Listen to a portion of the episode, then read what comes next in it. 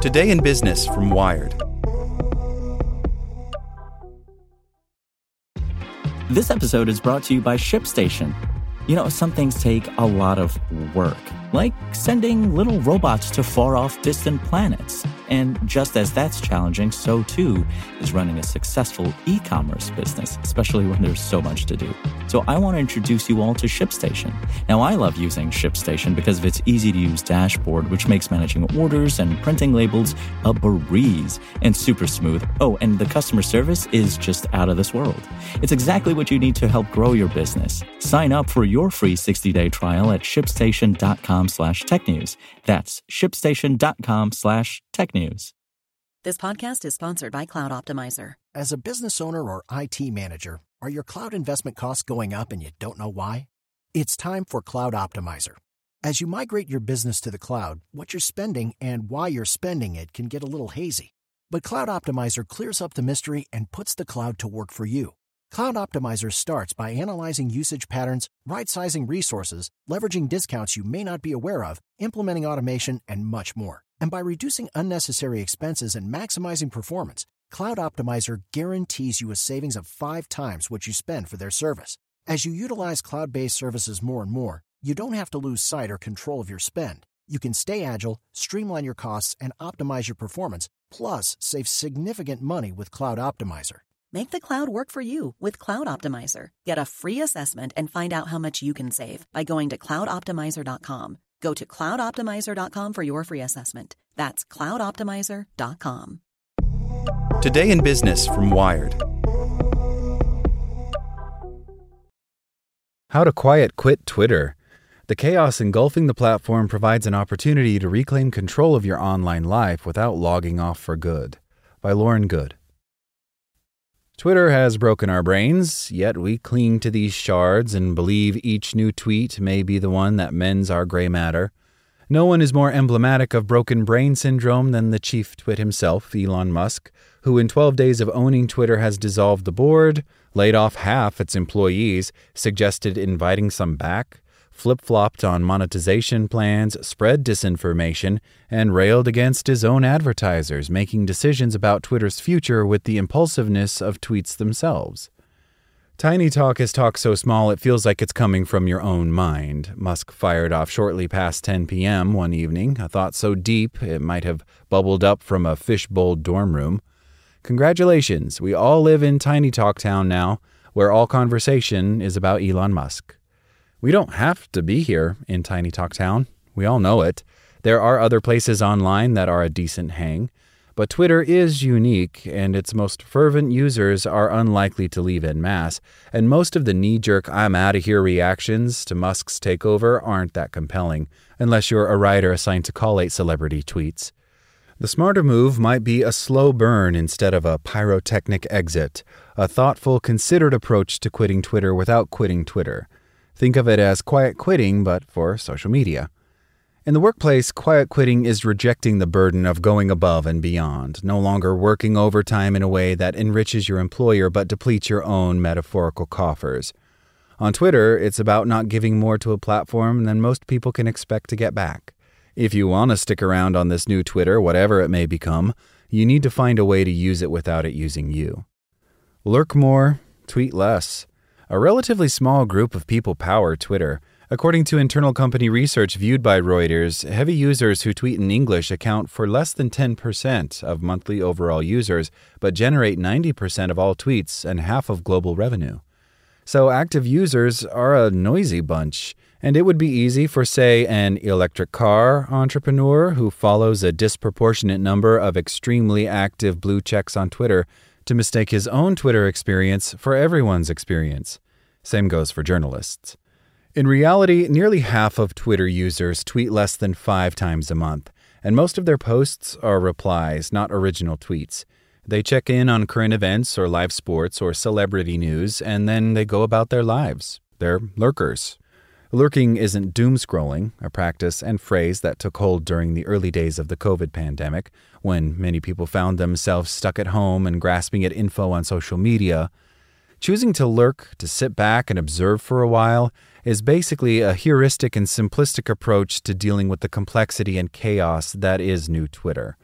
Check in on Elon Musk's new toy, sure, then close your app or browser tab. Send a tweet, then disengage. Keep an eye on it during basketball games. Use DMs if you have to, then direct those message threads elsewhere. Save your most important thoughts for another time, another place. And for the love of God, don't blindly take voting advice from Elon Musk. Take a walk on the decentralized side. Twitter may be much smaller than other social media sites, but it plays an outsized role in public discourse. It's centralized. You log in and are torpedoed into one endless, messy timeline where political and media elites chew over the agenda of the day. While the future may indeed lie in a collection of more specialized, interconnected communities served by Mastodon, Discord, and others, Chris Riley, senior fellow for internet governance at Tech Policy Press, recently wrote Twitter will retain one great advantage. Centralized discovery and sharing are still very powerful services and difficult to replicate in a more distributed system. Still, now's the time to explore other social media services. Mastodon is experiencing a rapid rise in users as Twitter users flock to it, though it's unclear how many people are still using Twitter too. My guess is a lot. The project launched back in 2017 as a nonprofit open source network of self hosted servers. It mimics the microblogging timeline of Twitter and allows for likes and amplifications of posts. Users can see posts both on their own local server specific timeline and on a broader federated timeline. If all that sounds confusing, that's because it is. In order to sign up, you have to first choose a server, and the sign up process is slow and buggy. But right now, Mastodon has the just show up to the party energy that Twitter lacks. As Justin Pot put it in Wired's timely guide, Mastodon is what Linux would be like if it was a social network. The internet has become corporatized. It's refreshing to use a service that hasn't been A B tested to death. Also, see Bluesky Social, backed by Jack Dorsey, Cohost, and counter. There will be other attempts to build social networks that serve as a digital town square. Mass adoption will require at least some ease of use, plus cultural buy in.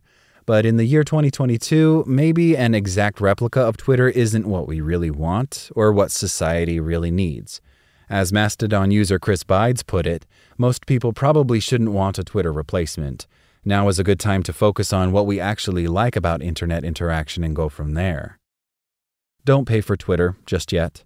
I happen to be a subscriber to the original version of Twitter's premium tier, Blue, which means I've been paying $5 a month for access to features like being able to undo or edit tweets. Now, under Musk, Twitter Blue has morphed into an $8 a month moving target, a service that offers blue check verification for a fee. The rollout has been chaotic. You'll notice a repeat usage of this word. Twitter was recently updated in Apple's App Store with a note saying that users who sign up can receive the blue check just like the celebrities, companies, and politicians you already follow. Now, the relaunch of Twitter Blue has reportedly been delayed until November 9th, after the U.S. midterm elections. Musk's erratic moves suggest that identity verification, the serious preventative measures against impersonation, aren't quite as much of a priority as some notion he has of democratizing the site and his preoccupation with the status conferred by blue check marks suggests he's misunderstanding the value of content creators on a mostly free platform. But on the flip side, a 2020 study found that a subset of social media users would be willing to pay a subscription fee for social media and messaging services, provided that led to less data collection, better privacy protections, and less fake news and election manipulation. It's just unclear if Musk's version of Twitter Blue will offer any of this. So don't rush to pay for Twitter. Some people will choose to, and that's fine, but it's probably better to wait this one out and see what, if any, value is added. Most of all, recognize that this new era of Twitter represents an opportunity to determine what is exactly good about social media, re examine the protocols of the internet and the principles of online spaces, return to deeper work, maybe mend our broken brains, and strengthen our social ties in other places. Elon Musk's Twitter is chaotic, destabilizing, and potentially more costly. And I don't just mean the monthly fees. It's a chance to take some time back. Take it. Like what you learned? Subscribe everywhere you listen to podcasts and get more business news at wired.com/business.